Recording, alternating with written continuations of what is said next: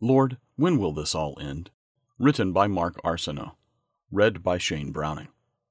Once, while I was watching the news, I remember several ads that were playing. There was nothing remarkable about this by itself. Ads are part of the daily bombardment of modern society. What got my attention this time, however, was that one ad was about a video game, and the narrator mentioned right from the start, quote, rated for teenagers, unquote. I then saw image after image of men in body armor shooting other men in body armor, of explosion after explosion. They were selling destruction, supposedly saving a world from something, but destroying everything in their path. Right afterwards was an ad introducing a new Star Wars video game saying, quote, You are part of the Rebel Alliance, set to destroy the Empire. Unquote.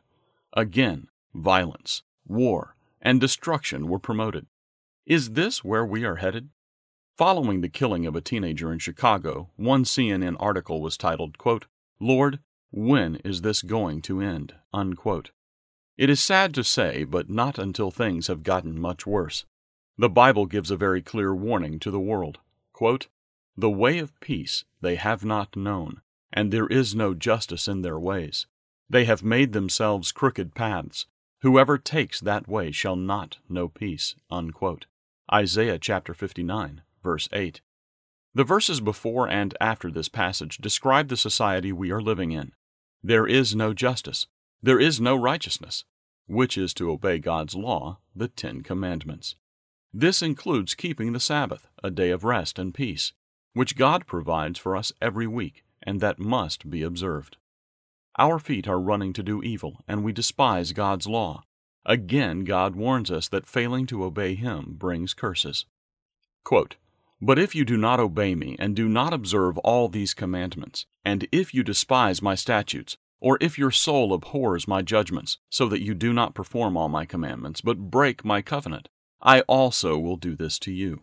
I will even appoint terror over you, wasting disease and fever which shall consume the eyes and cause sorrow of the heart.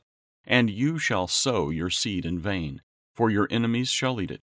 I will set my face against you, and you shall be defeated by your enemies.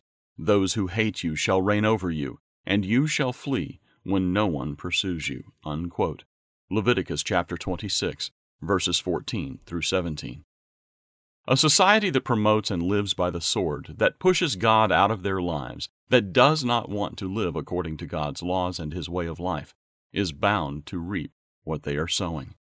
The only way to prevent this from continuing would be a national repentance and turning back to the way of the God of the Bible.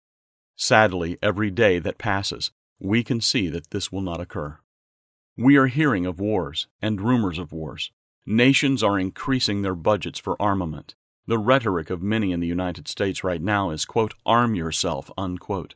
The same is happening everywhere. Bigger, faster, more powerful, Warlike nations with little hope of victory, along with the world's greatest superpowers, rattle the sabers to the unsettlement of all. Quote, you do not scare us. We will destroy you. Unquote. Where is this all heading? The Bible tells us that, quote, the love of many will grow cold. Unquote. Matthew 24, verse 12. This will bring about wars between ethnicities and between nations, and the world will be going for total destruction. The solution is the return of Jesus Christ, the one who will put an end to the tragedy that will spread to the whole world. Only the return of Christ will prevent humankind's annihilation. For more information on this vital topic, order the free booklet, Armageddon and Beyond, or download it directly from this website.